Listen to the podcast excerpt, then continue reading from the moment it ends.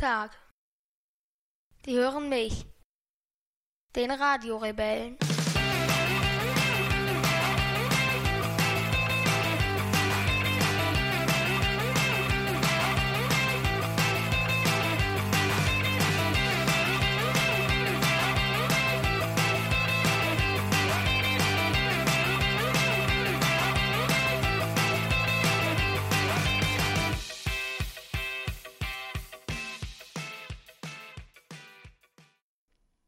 Dreißigste April, zwanzig Uhr und dreiundvierzig, ein etwas verspäteter Wochenrückblick. Ja. Ja. Weil du warst im Urlaub und bist Mhm. jetzt erst zurückgekommen. Und deswegen ging das nicht so in der Taktung, wie wir es sonst eigentlich die drei, vier Wochen davor ganz gut hinbekommen haben. Ja. Ja. Dann würde ich sagen, ist Urlaub vielleicht auch gleich das fantastisch perfekte Einstiegsthema. Wir haben nämlich noch gar nicht drüber gesprochen, weil du immer Schwierigkeiten hast, alles doppelt zu erzählen.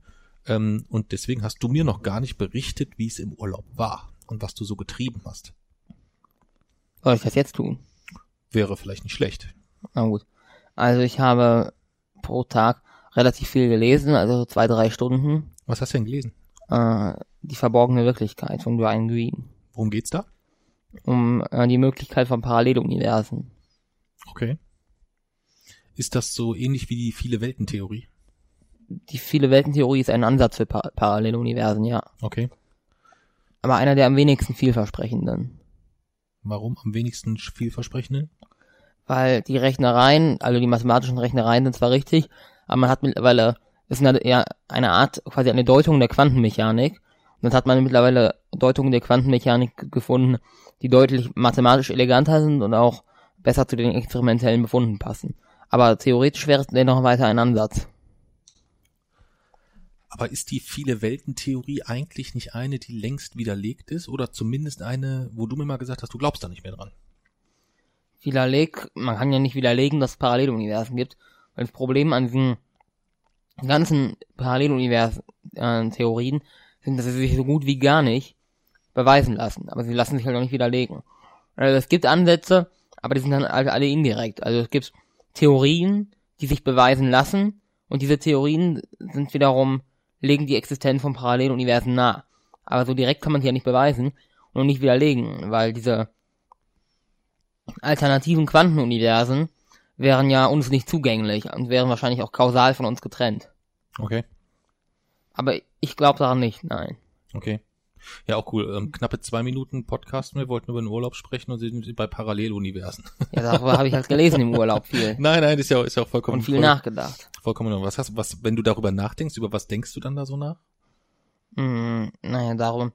Also erstmal muss ich manche Dinge auch mehrmals anschauen und dann äh, denke ich halt so ein bisschen über den Rahmen dazu nach und überlege, ob sich das vielleicht mit anderen Dingen verbindet oder ob ich die, äh, diese Theorie, wie ich, wie ich zu, zu dieser Theorie stehe halt. Okay. Und ähm, die Theorie, die Brian Greene dort vertritt, was unterscheidet die von der viele Welten-Theorie? Naja, das ist eigentlich eine, ein Ansatz von Universen, der aus der String-Theorie hervorgeht. Also, das ist ein bisschen komplizierter, aber es geht halt davon aus, also erstens, in einem Universum, welches unendlich groß ist, Mhm. gibt es unendlich viele Paar, ja, das ist eigentlich ganz sicher, und das ist auch mathematisch einwandfrei belegt, wenn es, wenn unser Universum eine unendliche Ausdehnung hat, Mhm. dann erstens hatte sie es auch schon immer, also auch zum Moment des Urknalls war das Universum dann schon unendlich groß, Mhm. und wird es auch immer haben. Und es, äh, ein unendlich großes Universum be beinhaltet unendlich viele Kopien von jeder einzelnen, von, äh, von jeder einzelnen Anordnung von Atomen, also auch von uns Menschen. Okay. Das bedeutet, wenn unser Universum unendlich ist, wovon man momentan ausgeht, dann muss es unendlich viele Kopien von jedem einzelnen von uns geben. Okay. Weil un unendlich bedeutet ja, dass jede Anordnung von Teilchen äh, oder dass jede mögliche Anordnung vorhanden ist und das Mhm. unendlich oft. Und da wir alle un äh, mögliche Anordnungen sind, gibt es halt auch unendlich viele von äh, unseren Kopien. Und es ist so, es gibt den sogenannten kosmischen Horizont, also wir können nur eine, in eine gewisse Reichweite schauen, weil das Licht hatte seit dem Urknall ja erst eine gewisse Zeit, um zu uns zu kommen. Und wir brauchen ja Licht, um überhaupt über Dinge zu, äh, was, etwas zu erfahren. Und alles, was jenseits dessen liegt, ist für uns nicht zugänglich. Und der, äh, wird für uns teilweise auch nie zugänglich sein. Aber wenn, es gibt halt dann auch in einem unendlich großen Universum unendlich viele anderer dieser, man sagt dann, kosmischen Horizonte. Und davon sind manche vielleicht komplett anders, aber manche sind auch exakte Kopien. Okay.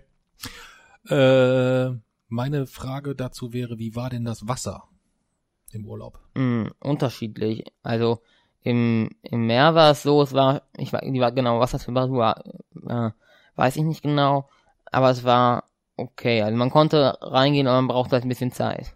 Okay. Gut, es ist noch relativ früh im Jahr, das, ähm, wobei ich irgendwann mal gehört habe, diese, diese Theorie, dass sich das Meer dann so im Laufe des Sommers aufwärmt, das ist eigentlich Unsinn, glaube ich, oder? Na, jetzt ist so, dass äh, Wasser ist deutlich träger als Luft. Das bedeutet, im äh, es ist nicht so, dass es jetzt gleichmäßig ist, sondern äh, es hat die höchste Temperatur oder ist an, anders gesagt. Es ist nicht so, dass es irgendwie im Sommer die höchste Temperatur hat und dann Richtung Frühling und Richtung Herbst so runtergeht, Okay. sondern im Frühling ist es kälter als im Herbst, weil ähm, Luft erwärmt sich sehr schnell und kühlt sehr schnell wieder ab, während Wasser äh, ein Wärmespeicher ist, aber auch äh, ja diese die Wärme schnell speichert, aber halt auch lange braucht, um sie wieder äh, um sie wieder aufzunehmen sozusagen. Und deswegen ist es so, dass es im Frühling noch nicht so warm ist, weil das Wasser viel länger braucht als die Luft, um die Wärme aufzunehmen. Aber im Herbst ist es teilweise gibt die höchsten Wassertemperaturen im Herbst, Okay. weil Wasser dann eben äh, tatsächlich aufgewärmt ist und dann sehr sehr langsam wieder abkühlt. Okay. Viel langsamer als die Luft. Was war denn das Beste oder das Coolste oder das Schönste, was du im Urlaub erlebt hast? Mm, Das sind unterschiedliche Dinge. Mm, Dann fang mit dem Besten an. Mm, Das Beste, da muss ich überlegen. Äh, ich glaube, es war die Tauchtour, die wir gemacht haben. Was war das für eine Tour? Naja, es waren so, äh, wir waren dort, war halt so ein Boot und ich war dort also mit Opa und meinem Cousin. Und dann sind wir halt zu, zu, äh, zu verschiedenen Orten getaucht, wo man richtig gut schnorcheln kann. Und da bin ich auch reingegangen. Und äh, wie war das so, wenn man da so so mitten auf dem Meer dann so nach unten guckt? Na, es War, war, sehr, war sehr tief oder? es war ganz schön tief, ja. Ja. ja. Also man konnte, man konnte den Grund schon sehen, Hm. aber es war schon, es war halt wirklich sehr tief und es gab dann halt auch irgendwie so richtig steile Abhänge, weil man, es gab halt irgendwie dann diese Korallen und das, die waren dann irgendwie so 10 Meter in 10 Meter Tiefe.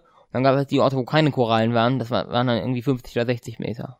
Okay. Und da ging dir ein bisschen der Kackstift oder? Ich fand's eigentlich ganz cool. Also in einem, ich find's immer so, im Meer ist mir eigentlich nicht so wichtig, wie tief es ist wie im Pool.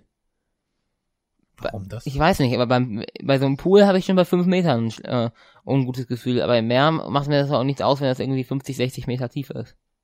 Das ist aber völlig unlogisch eigentlich. Das ne? ist aber so. Und ich meine, gut, deine, deine Wasserlogik, die hatten wir ja, glaube ich, ich weiß gar nicht, in welcher Folge das war. Das hatten wir, war es nicht sogar in der letzten oder in der vorletzten, wo wir darüber gesprochen haben, wie du eigentlich schwimmen gelernt hast. Da war es ja eigentlich immer sogar so, dass du nur in sehr, immer nur in so niedriges Wasser gegangen bist, dass selbst wenn du umfällst äh, und plötzlich liegst, dass dein Kopf dann noch über Wasser sein Ja. muss. Und jetzt stört dich 60 Meter Meer nicht oder Meerestiefe nicht. Aber ein Pool von fünf Metern macht dir trotzdem noch äh, Ja. ein wenig Sorgen. Bei dir nicht so. Nee, mir macht eigentlich beides Sorgen, muss ich sagen. Auch Also ein ich, 5 ich, Meter tiefer ich Pool. mag in beiden Fällen, also so tiefes Wasser ist jetzt nicht so schlimm wie Höhe. Also vor Höhe habe ich mehr Vor Höhe habe ich gar keine Angst. Boah, für Höhe habe ich richtig Schisse. Hat Mami dir mal erzählt, wie wir, wie wir zusammen in Paris waren? Nee. Oh, musste sie mal fragen. Wir waren zusammen auf dem Eiffelturm und mir ging so derbe der Kackstift, du kannst es dir nicht vorstellen. Es war so übel. Mir war so schlecht und so schwindelig ich saß dort oben nur zittern und Mami hat den Ausblick genossen und ich saß da kreidebleich. Ja, es war ganz, ganz übel. Wusstest du das vorher nicht?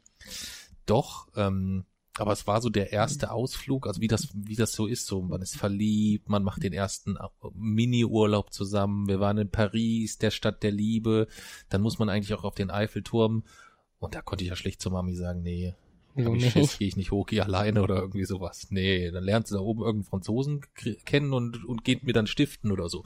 Das war, Risiko war mir einfach zu groß. Ja, das Risiko war mir zu groß. Ja. Was war denn ähm, äh, das, du hast ja eben gesagt, es gibt was Unterschied, wenn das das Beste war, was war denn das Schönste, was du erlebt hast? Das, deswegen habe ich mich schwer getan mit dieser Differenz, Differenzierung, weil es ist ja auch gleichzeitig, eigentlich ist es ja, äh, vom, Also ist das Beste der Anblick selber ist ja das eigentlich das Schönste. Okay, okay. Und habt ihr auch viele Fische und so gesehen, oder? Ja, wir haben Ja. Moränen gesehen sogar. Okay. Die waren mehrere Meter lang. Und wenn die dann da so ein paar Meter an dir vorbeischwimmen, das macht dir auch keinen, keine, keinen Bammel oder so? Nee, nicht so richtig. Echt? Oh Gott. Äh, da hätte ich ja schon so ein bisschen irgendwie, weiß ich nicht. Also das fand ich eher cool. Also wir haben eine gesehen, die war so zwei Meter ungefähr lang. Okay. Noch breit und hat halt so, Moränen haben ja immer so ein breites Maul auch. Hm. Das war eigentlich, und eine haben wir sogar gesehen, wie sie gerade einen Fisch gefangen und hat ihn gefressen. Okay.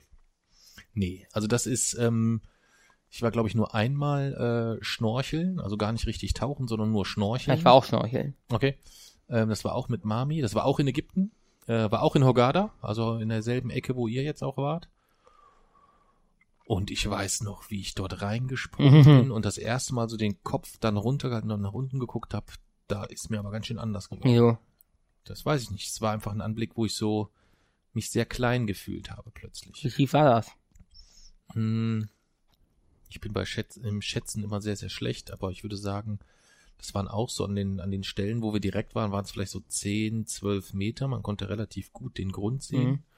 Dann konnte man so ein bisschen runterschippern und rum oder rumschwimmen und dann konnte man aber schon auch sehr deutlich sehen, wie es bergab ging. Aber meine größte Sorge war eigentlich immer, dass ich dadurch, dass du ja auch nichts hörst, ich hatte dann immer den Kopf unter Wasser und ich hatte immer die ganze Zeit Paranoia, dass dieses, dass dieses Bötchen einfach wieder davon tuckert und ich halt auf dem Meer rumtreibe oder so. Das war meine Bei uns war so, das waren mehrere Boote und ich war dann halt teilweise, ich habe auch nichts gehört, die anderen sind immer aufgetaucht, ich bin wirklich eigentlich äh, 45 Minuten lang unter Wasser geblieben, komplett. Okay. Und dann war es halt auch mal so, ich, äh, ich bin nur ab und zu mit der mit der Taucherbrille quasi so nach oben und habe schnell geguckt und bin dann gleich wieder runter. Okay. Und dann war so, da waren irgendwie mehrere äh, Boote und ich bin einmal zu dem falschen geschwommen, habe mich der falschen Gruppe angeschlossen. dann hab ich irgendwann gedacht, okay, mein Cousin ist nicht da und Das wäre auch cool mit dem Boot, was dann in der anderen Richtung fährt irgendwie. die waren auch halt irgendwie, es äh, waren halt auch die Leute, die da sonst dabei waren, nicht mehr da. Da musste ich erstmal ganz schön hetzen, weil ich ja äh, den dann hinterher schwimmen musste. Hm. Okay. Gibt sonst noch was zum Urlaub zu erzählen irgendwie? Wie war es hinsichtlich Essen für dich? Das ist ja immer ein bisschen äh, schwierig für dich teilweise im Urlaub, weil du dich ja nur noch vegetarisch ernährst. Äh, war das dort gut machbar, nicht so gut machbar? Das war eigentlich ganz gut machbar, weil es gab, Ja. es gab doch so einfach so viele verschiedene Dinge, dass man eigentlich immer was gefunden hat. Das Problem war eher, dass man halt die richtig, richtig leckeren Sachen nicht essen konnte, aber nicht, dass man nichts Mhm. gefunden hat, was man äh, essen kann. Okay.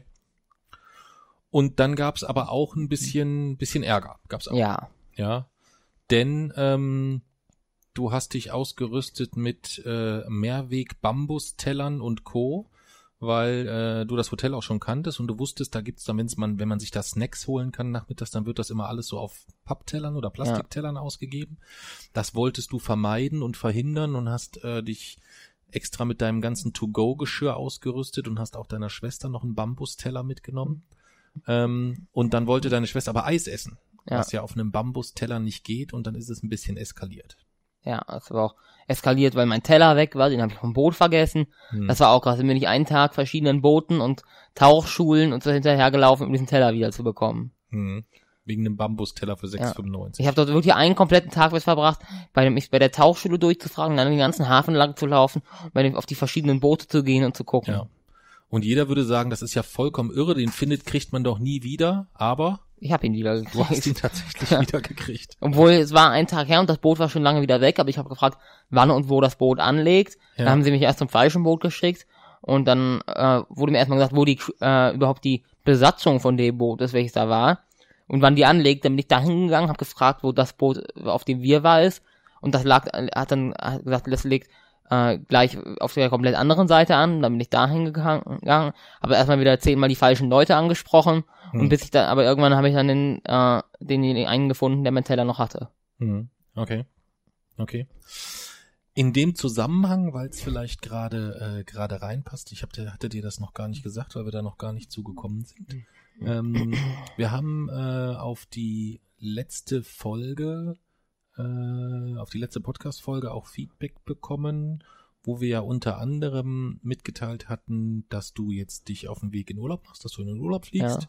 haben wir in der Folge gesagt. Und wir haben auch darüber gesprochen, dass wir ähm, aktuell ist zumindest so planen, dass wir 2020 nach äh, Äthiopien reisen, um dort unseren Brunnen uns anzuschauen Ja. und die Menschen kennenzulernen, denen wir mit unserem äh, mit unserem finanzierten Brunnen helfen konnten.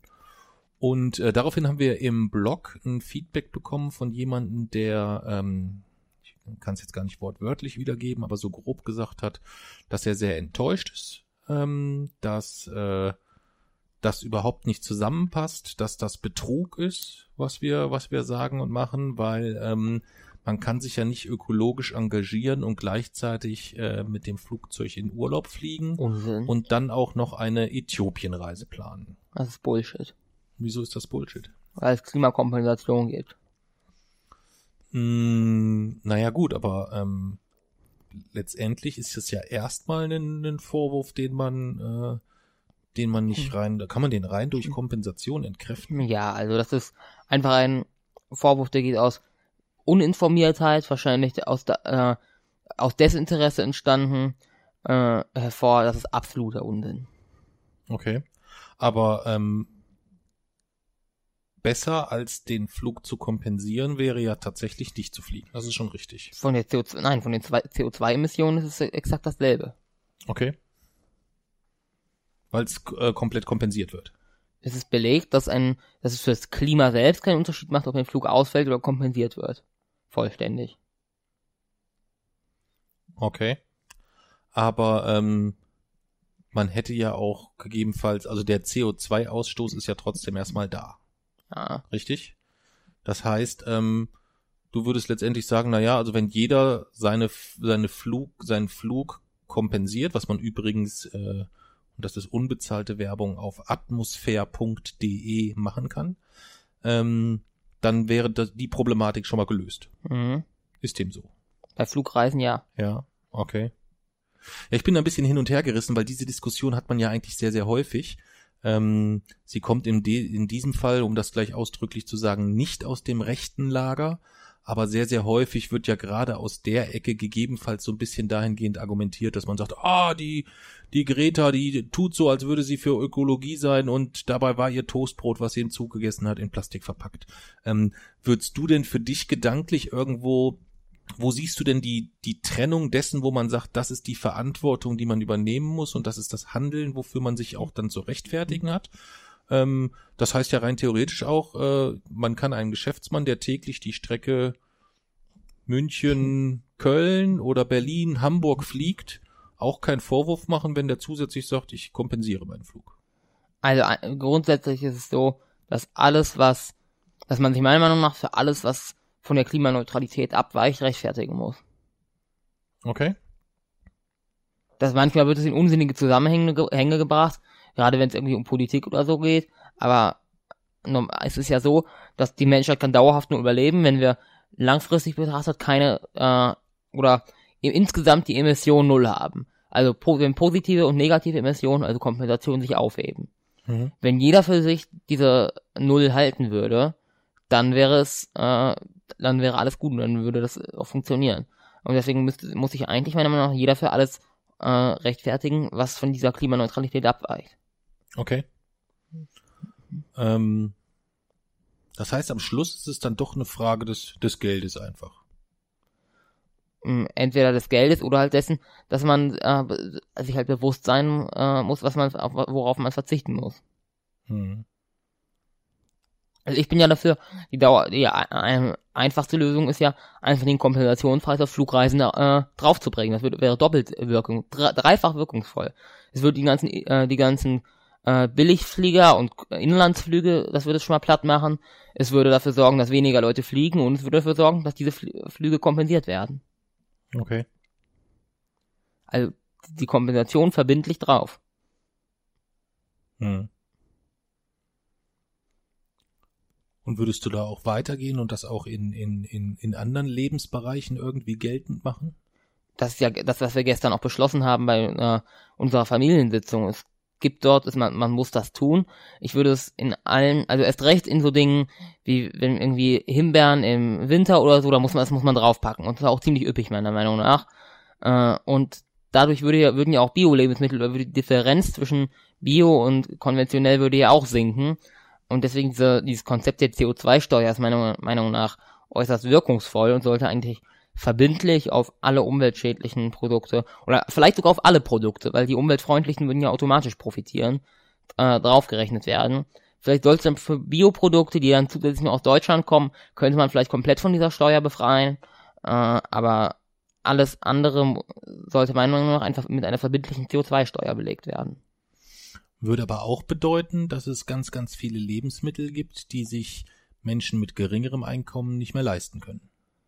Das stimmt, aber meiner Meinung nach ist es auch, äh, ist es auch jetzt, ist nicht problematisch, wenn man sich Fleisch nicht leisten kann. Das, es muss sich nicht jeder zweimal Fleisch die Woche leisten können, meiner Meinung nach. Okay. Also es, eigentlich ist es sogar, wenn man es so drastisch formuliert, für alle besser, wenn sich we möglichst wenig Leute Fleisch leisten können. Also Fleisch quasi zu einem Luxusgut verkommen lassen. Fleisch ist eigentlich ein Luxusgut und äh, keine Selbstverständlichkeit, genauso wie Autofahren eigentlich auch. Und das sollte man auch einfach mal wieder bewusst machen. Okay. Sieht Christian Lindner ja ein bisschen anders. Aber zu dem, zu dem kommen wir ja später noch, wo wir gerade beim vom Thema Paralleluniversum über Christian Lindner kommen wir dann äh, zum. Dann zum könnte man auch wieder Verbindungen herstellen wahrscheinlich. Ja. Wobei es mich ein bisschen sorgen würde, dass wenn es von jedem unglaublich viele Kopien in den Paralleluniversen Es gibt. gibt auch Paralleluniversen, in denen du die FDP wählst. oh. Okay. Unendlich viele. Ja gut, aber es gibt dann vielleicht auch Paralleluniversen, wo Christian Lindner kluge Dinge sagt. Ja. Wobei das ist, glaube ich, schon fast wieder, also spätestens dort wird diese Theorie ein bisschen unglaubwürdig. Ja. Ich. Irgendwie. Genauso wie, wie Sheldon in The Big Bang Theory äh, wird ja auch die viele Welteninterpretation angesprochen, wo Penny so fragt, willst du mit mir tanzen? Und er so, ich, ich bin ein Verfechter der viele Welteninterpretation, wonach es unendlich viele Sheldons in unendlich vielen Paralleluniversen gibt, aber es gibt keinen davon, der tanzt. das sagt Ja. er. Ja. Okay. Und so Okay. ist es auch, es sagt ja auch nur, dass alle möglichen Dinge unendlich oft geschehen. Dinge, die unmöglich si- sind und die mit einer Wahrscheinlichkeit von 0% passieren, dabei bleibt es auch bei 0%, auch wenn es unendlich oft ist. Okay. Gut, das auch nur als kleiner Ausritt, weil mir das gerade einfiel, dass wir dort einen Kommentar bekommen haben und ich äh, versprochen habe, dass wir das in der nächsten äh, in der nächsten Folge nochmal besprechen und thematisieren. Ich bin da ein bisschen ähm, bin da ein bisschen hin und her gerissen. Ähm, ich stimme dir beim Fleisch da zum Teil zu. Ich halte es aber für schwierig, gegebenenfalls zu sagen, ähm, dass es dort Lösungen geben muss, wo man pauschal dort irgendwie überall so die CO2-Steuer oder die eine Art Umweltsteuer draufschlägt, was dann vielleicht bedeutet, dass ähm, für Menschen, die dort jetzt schon Schwierigkeiten haben, so ähm, ihren mit, mit ihrem Lebensunterhalt dort klarzukommen, äh, Dinge halt auch unglaublich teuer werden und die unglaublich eng eingeschränkt werden in ihrem Konsumverhalten. Gut, aber letztendlich bringt es bei, äh, bei Umweltschutz bringt Abwägen nichts. Das ist in dem Fall Unsinn, weil halt eine Alternativlosigkeit vorherrscht. Das bedeutet, es bringt, klar, gibt es Nachteile, es, gibt immer Nachteile bei allem, aber bei Umweltschutz oder bei allgemein bei Klimaschutzmaßnahmen macht es keinen Sinn abzuwägen, lohnt es sich nun dafür, diese und die Nachteile in Kauf zu nehmen, weil wenn wir das Klimaproblem nicht gelöst bekommen, dann gibt es nichts mehr, worüber, äh, worüber man, nachdenken muss, weil wenn wir das Klimaproblem nicht gelöst bekommen, dann bekommen wir auch kei- alle anderen Probleme auf der Erde nicht gelöst und dann hat die Menschheit langfristig keine Zukunft. Also man kann dort eigentlich gar nicht irgendwie sagen, wir wägen jetzt ab und entscheiden uns deswegen nicht zugunsten der Umwelt, weil egal wie groß die äh, Folgen auch sind, ist ja immer besser als die totale Zerstörung, die beim äh, die, die beim, beim Verzicht auf Klimaschutz äh, ja quasi passieren würde. Okay. Gut. Lassen wir es einfach mal so, äh, lassen wir es einfach mal so stehen. Und zusätzlich hast du ja gestern in der unserer Familiensitzung mit deiner Stimme auch für so, äh, für die Einführung der CO2-Steuer bei uns gestimmt. Ja, muss man vielleicht, äh, muss man vielleicht dazu sagen, wir hatten gestern ähm, als Maßnahme quasi auf die Eskalation im Urlaub, äh, haben wir gesagt, gibt es sofort eine außerordentliche Familiensitzung unmittelbar nach Rückkehr. Ähm, die hatten wir dann gestern äh, mit deiner Mama, deiner Schwester, du und ich und äh, haben geschaut, wie kriegen wir gegebenenfalls die Problematik für die Zukunft gelöst, dass Oma und Opa, wenn sie mit euch im Urlaub sind, nicht diesen Stress ausgesetzt sind, dass Lani darf kein Eis, weil es ist auf Plastik und das muss, also so sehr wir alle deinen deinen ökologischen Druck, den du auf alle erzeugst, schätzen, ähm, weil er uns auch immer wieder die Augen öffnet, umso schwieriger ist es dann halt schon auch manchmal, dass selbst in so wichtigen Phasen, wo deine Oma ähm, dringend Entspannung und, und, und Ruhe braucht, ähm, ist es dann halt, wenn du dort so einen enormen Druck erzeugst, wegen einem Teller, wo eine Kugel Eis drauf ist oder so. Weißt du? Deswegen hatten wir gestern eine Familiensitzung und haben dort jetzt eigentlich eine ganz gute, äh, eine ganz gute Lösung ähm, gefunden, wie wir da zukünftig mit umgehen wollen. Willst du das vielleicht mal zusammenfassen? Also die wesentlichen Ergebnisse der gestrigen Familiensitzung sind eigentlich erstens, dass Plastik oder allgemein Einwegartikel aus Plastik äh, fast bedingungslos verboten sind, mit einer, einer einzigen Ausnahme eigentlich nur, und dass pro Plastikartikel äh, eine quasi eine äh, eine Strafe von einem Euro anfällt. Das bedeutet, für ein, auch eine Plastikgabel kostet einen Euro, ein Plastikmesser äh, kostet einen Euro. Äh, das dazu. Es gibt dann die einzige Ausnahme stellen Situationen da, in denen man auf einem geschlossenen Gelände ist, wofür man Eintritt bezahlt hat und es äh, keine Möglichkeit gibt, eigene Mehrweg-Dinge mitzubringen und es auch keine Möglichkeit gibt, Dinge irgendwie anders zu besorgen. Dann ist es, äh, nur dann ist der Verbrauch von Einwegartikeln gestattet, ansonsten gar nicht. Also, ein Beispiel wäre zum Beispiel dafür das Stadion oder das Festival. Wo auch ich dann lieber sagen würde, dann saufe ich halt nichts, aber ja, das ist das, worauf wir uns irgendwie einigen konnten. Ähm, dann nach Vorbild halt dieser eine, dieser 1-Euro-Regel für Plastikartikel haben wir dann gesagt, weil auch die Sache Autofahren und so ist ja schon länger ein Thema bei uns, dass eine für quasi für besonders umweltschädliche Produkte bei uns Hause dann quasi eine familieninterne CO2-Steuer gilt.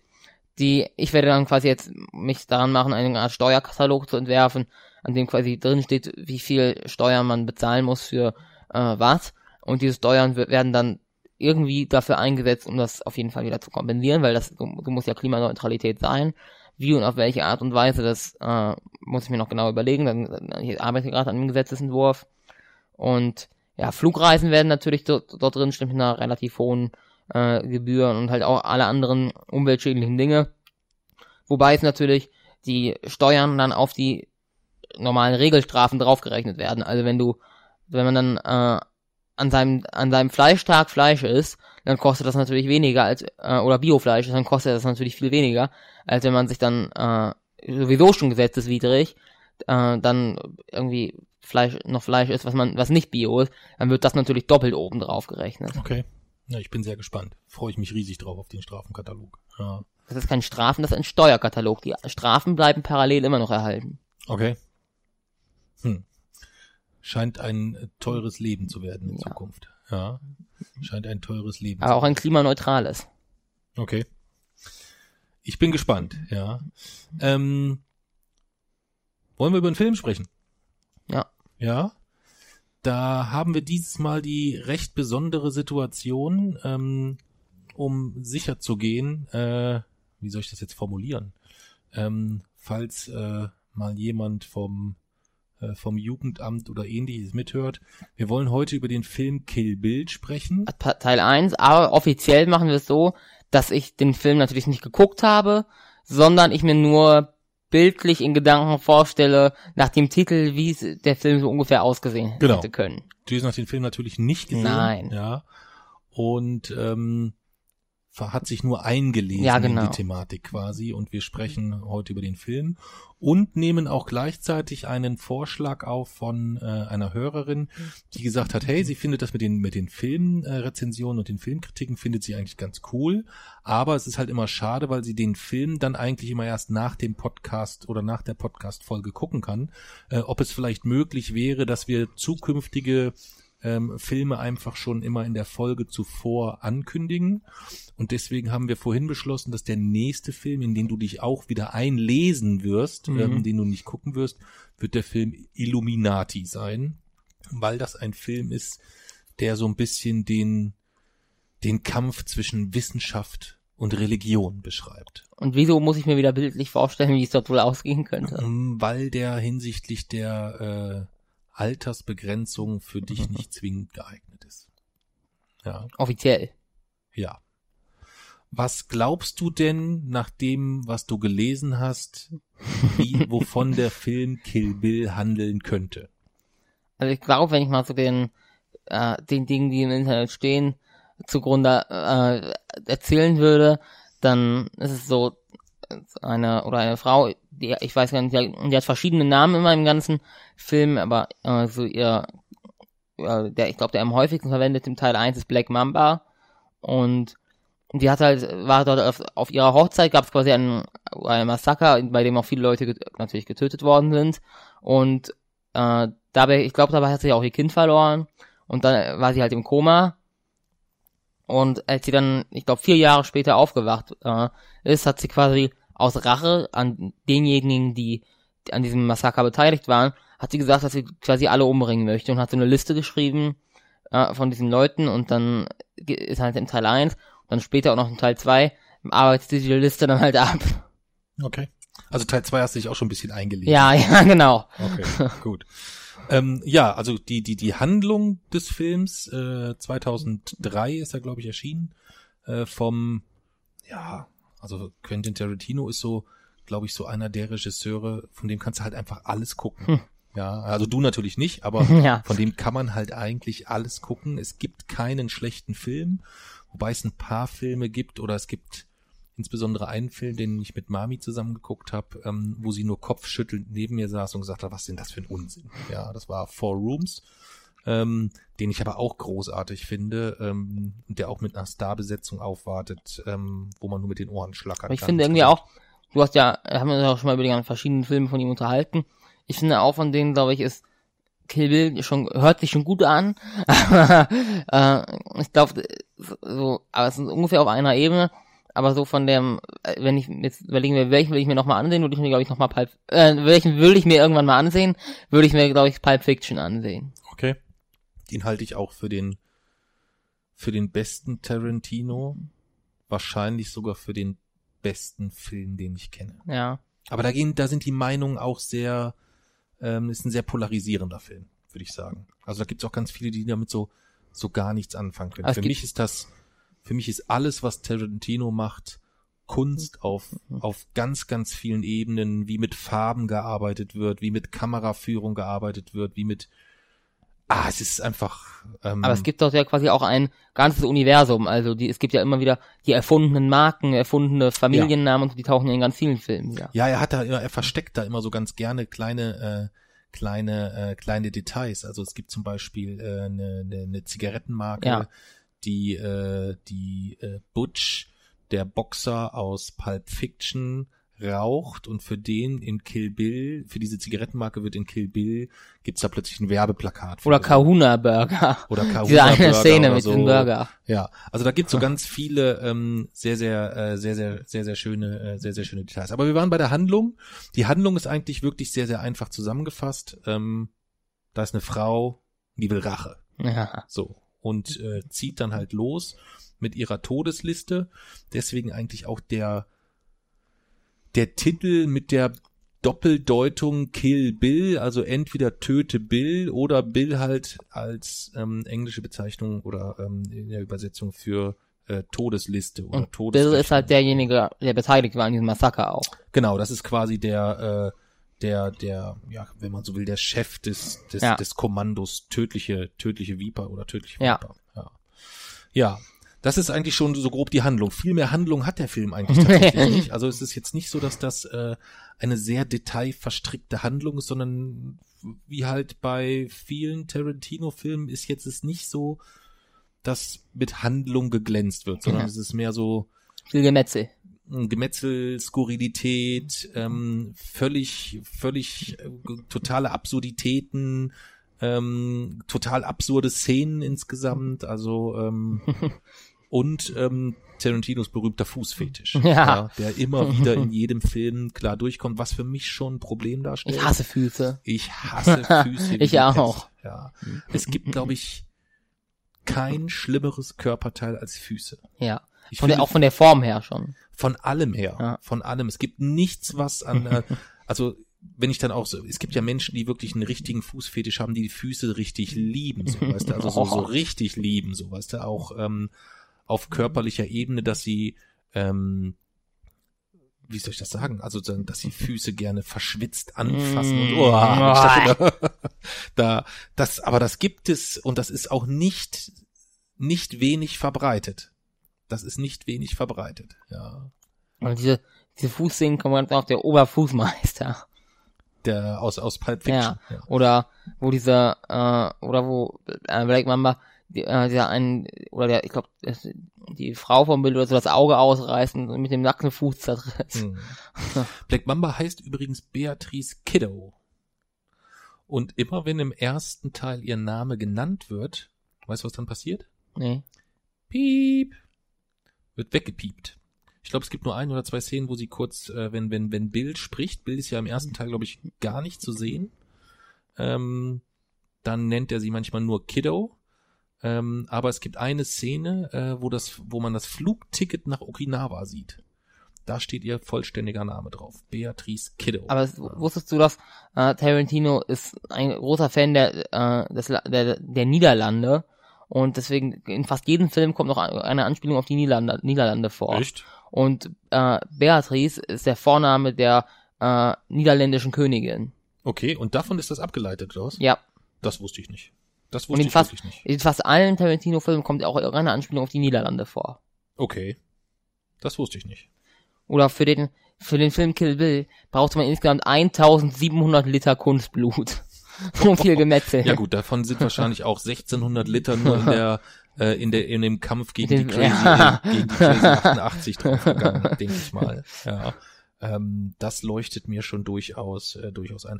Aber wusstest du, dass die die Szene, also diese die die diese komplette Kampfszene gegen die, also das ist wahrscheinlich auch eine der ich weiß, also mir würde jetzt, wir würden keine, sie gehört definitiv in die Top 10 der gigantischsten Filmszenen insgesamt, wie Beatrice Kiddo dann so nach und nach dort die Crazy 88 wegmetzelt. ähm, wobei man auch das Gefühl hat, es sind definitiv mehr als 88. Also irgendwie, Ja. es kommen ja immer mehr und immer mehr und immer mehr. Wo, du dann, wo die dann zuletzt dieses kleine Mädchen mit diesem Morgenstern. Ja, äh, Yu, Yu, wie hieß sie? Yugari, Yugori, äh, komme ich jetzt nicht drauf. Yugari, weiß ich nicht. Gibt's aber, gab's aber auch eine schöne Geschichte zu. Der Name ist auch kein Zufall. Also auch dort, es gibt, wenn man sich dann so, ähm, ich habe damals sehr, sehr viel darüber gelesen. Ähm, ich glaube, Yugari heißt sie und Yugari ist, glaube ich, der Name der Stadt, wo Quentin Tarantino mal einen Filmpreis gewonnen hat. Wenn ich mich richtig erinnere. Irgendwie so eine Geschichte äh, steckte da noch mit, äh, mit dahinter. Ja. Ähm, so genau habe ich sie leider nicht mehr, leider nicht mehr im Kopf. Und es, es gibt fast keinen äh, Tarantino-Film, in, in dem das Schimpfwort Fuck nicht über 100 Mal benutzt wird. Echt? Okay. Du weißt aber schon jetzt, dadurch, dass du diesen Begriff genannt hast, dass du nach der neuen Familienvereinbarung Nein, nur- zahlen musst. Nur zu Hause und in Gegenwart von unter 14-Jährigen. Ist das so? Ja, Du bist aber unter 14. ich bin ausgeklammert. Du bist ausgeklammert? Ja. Das muss ich aber nochmal klären. Das haben wir gestern. Ich kann dich sogar hier zeigen auf meinem Laptop. Ich habe ihn ja hier gerade. Okay. Gut, muss man nämlich kurz erklären. Gestern bei der Familienvereinbarung wurde unter anderem äh, definiert, nachdem ähm, ich in den letzten Monaten zahlreich von meinem Sohn beschimpft worden bin, ähm, dass es gewisse Schimpfworte gibt, die wir und manchmal auch ich Schimpfworte benutze, das kommt ja auch. Manchmal. ähm, dass es gewisse Schimpfworte gibt, die wir jetzt auf die Strafliste gesetzt haben. Da gehört eigentlich Fuck sowie das F-Wort in allen Konstellationen ähm, gehört eigentlich dazu. Ja. Also hier. Paragraph 9 des Grundgesetzes, Gebrauch von Schimpfwörtern. Artikel C und D. Dieses Gesetz, Artikel C, dieses Gesetz gilt nur für das Territorium des Hauses. Artikel D, in Anwesenheit, also in Hörweite von unter 14-Jährigen, ausgeklammert ich, ist der Gebrauch der Schimpfwörter untersagt. Okay. Hm. Dann, hm, ja, doch, stimmt. Das macht ja Sinn. Ja, das macht ja Sinn. Und dann sind, glaube ich, schön säuberlich alle Schimpfworte Ja. aufgezählt, die wir nicht mehr sagen dürfen. Das bedeutet, wenn du dir irgendwelche äh, McDonalds-Ausraster unterwegs hast, dann kann- kannst du die trotzdem noch in voller Intensität ausleben. Oh, das ist ja schön. Das ist ja schön. Das ist ja gut zu wissen. Ja, das ist ja gut zu wissen. Ja. Hm. Aber in Kill Bill kommt da auch das so oft vor? Ich habe das gar nicht so äh, gar Über nicht 100 so, Mal. Echt? Ja. Habe ich gar nicht so auf dem Schirm. Hm. Und es sind ja auch die ganzen Tarantino-Filme sind ja in zwei Teile eingeteilt. Hm. Also einmal quasi die Filme mit einer, die eine, eigentlich eine Version unserer Wirklichkeit darstellen. Also relativ, eigentlich so relativ real, also Pulp Fiction zum Beispiel. Und dann gibt es manche Filme, die sind, nennt man, nennt er denn die Movie-Movies. Also die, das sind Filme, die sich die Charaktere in den äh, realen Filmen anschauen. Okay. Also Kill Bill zum Beispiel ist ein Film, den sich die Charaktere in Pulp Fiction angucken würden. Alter, echt? Mhm. Das wusste ich auch nicht. Das ist ja Zwei Universen gibt es insgesamt dort. okay. Das habe ich, das habe ich nicht gelesen. Das wusste ich, das, das wusste ich nicht. Ja. Ich habe mehr so immer so, ähm, so so äh, so absur für absurde Szenen Begründung gesucht. Also was zum Beispiel großartig ist, ähm, kennst du die Geschichte, warum ähm, Beatrice Kiddo den gelben Anzug trägt? Mhm. Ähm, das ist quasi eine Hommage zu Ehren von Bruce Lee.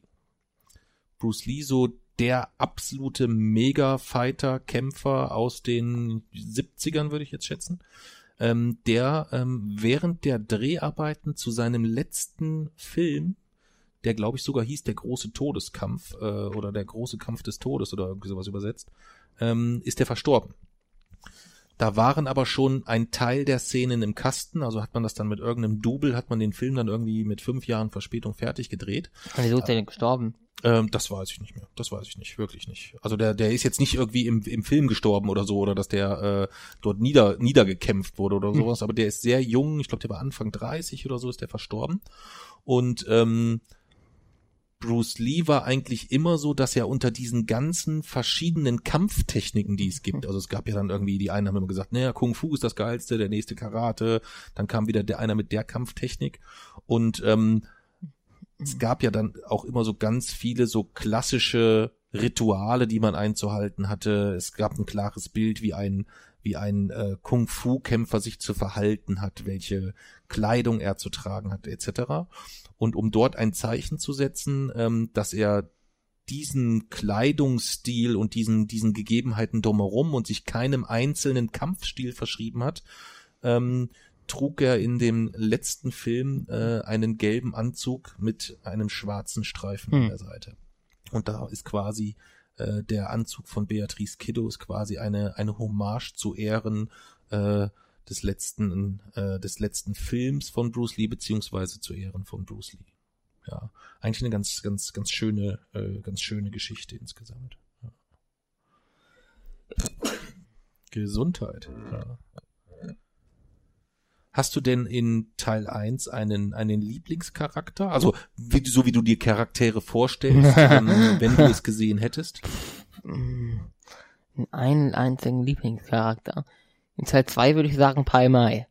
Aber in, Palmei ist Die Szene, wie er sich diesen, diesen Bart zurechtwirft, das könnte ich, das könnte ich mir Stunden und Tage lang anschauen. Das ist so großartig. Das ist so in großartig. Teil 1 muss ich, äh, müsste ich überlegen, welchen Charakter. Ich wüsste Hast jetzt ehrlich gesagt, nee, ich habe eigentlich auch keinen. Ich finde alle Charaktere irgendwie im, im, im gewissen Sinne spannend. Ich finde auch schon so diese, die, ich weiß jetzt nicht mehr, wie sie heißt, die Killerin, die jetzt dann irgendwie nur noch so eine Hausfrau ist zu Hause. Ja. Die, die, die als erstes umbringt. Ähm, Wie hieß die denn? Irgendwas mit einer Farbe.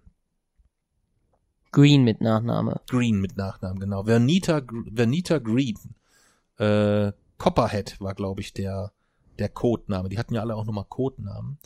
Und ähm, das finde ich ist so, weil die Szene ja auch sehr, sehr früh kommt, das war so der Moment, wo mich dieser Film gecatcht hat, wie die sich so dann treffen, dort in diesem, in dieser Küche Ja.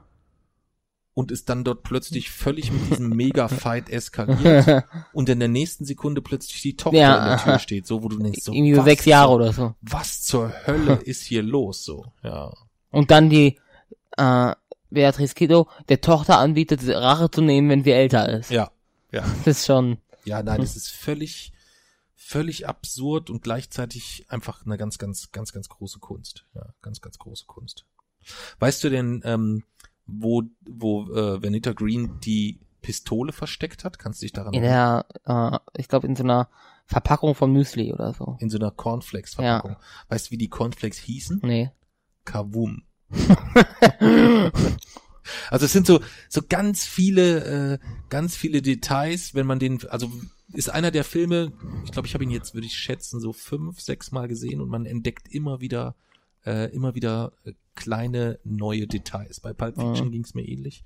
Davon gibt es eigentlich nicht so viele Filme, wo man das hat, dass man den eigentlich immer wieder gucken kann und man entdeckt Ja. tatsächlich dann auch neue Sachen so, weißt du? Das finde ich dann immer immer sehr sehr äh, sehr sehr sehr sehr spannend, ja. Ja, ähm,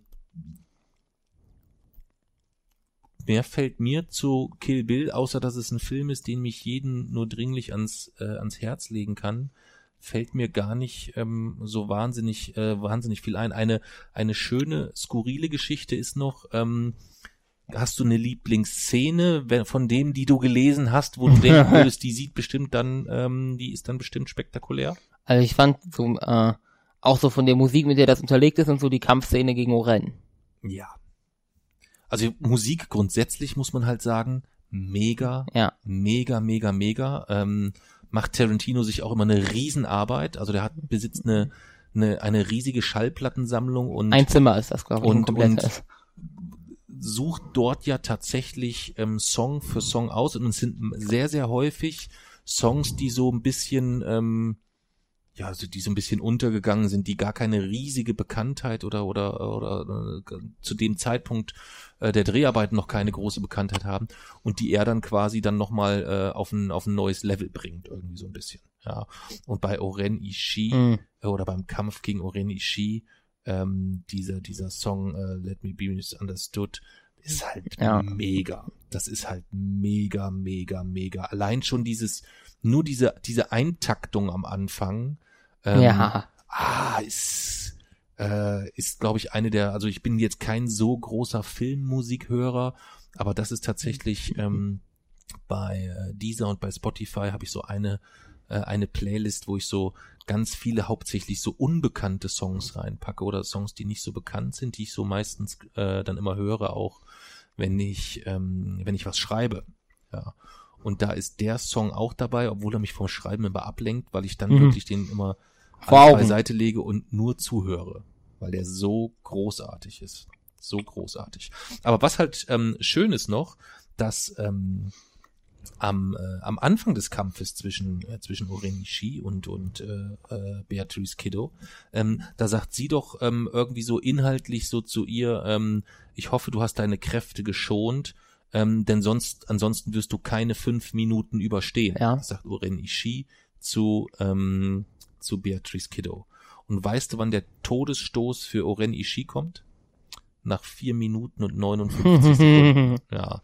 Und das sind halt so Sachen, wie bekloppt muss man als Filmregisseur sein, dass man sagt, das möchte man gedanklich berücksichtigt haben. Und trotzdem hat man nicht das Gefühl, dass der Kampf künstlich in die Länge gezogen ist, Ja. sondern es passt halt irgendwie alles genau. ja. Das ist genauso wie, es gibt dann eine Stelle, wo der Kampf plötzlich stoppt, wo auch in der Musik plötzlich Ruhe ist, wo man nur dieses Plätschern dieses Wassers, äh, des Wassers hört, welches über so eine kleine Holzbrücke läuft und immer wenn das dann, ähm, dann ploppt das so kurz. So Ja. Macht so, so, so dieses, dieses Geräusch von diesen beiden Holzpflöcken, die so ganz leicht aufeinander schlagen. So.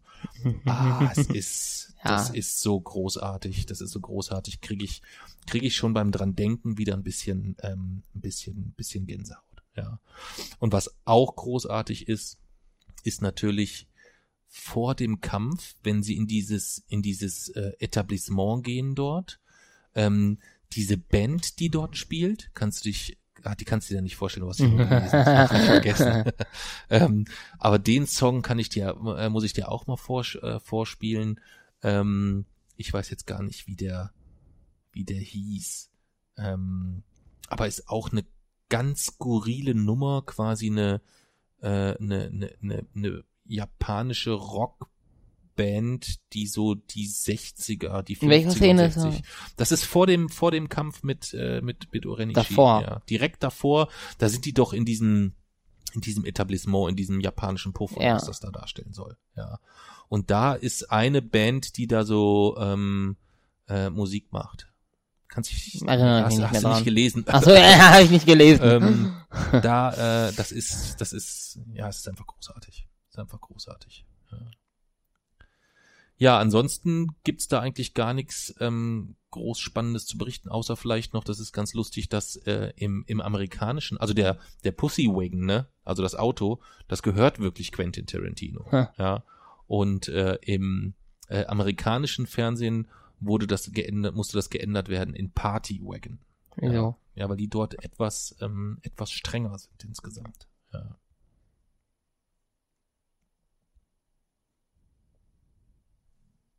Also mit den äh, Ja. gesamten Richtlinien allem und dran sind die halt einfach äh, deutlich, deutlich, deutlich strenger. Ja. ja. Doch, jetzt weiß ich, was großartig ist. Was?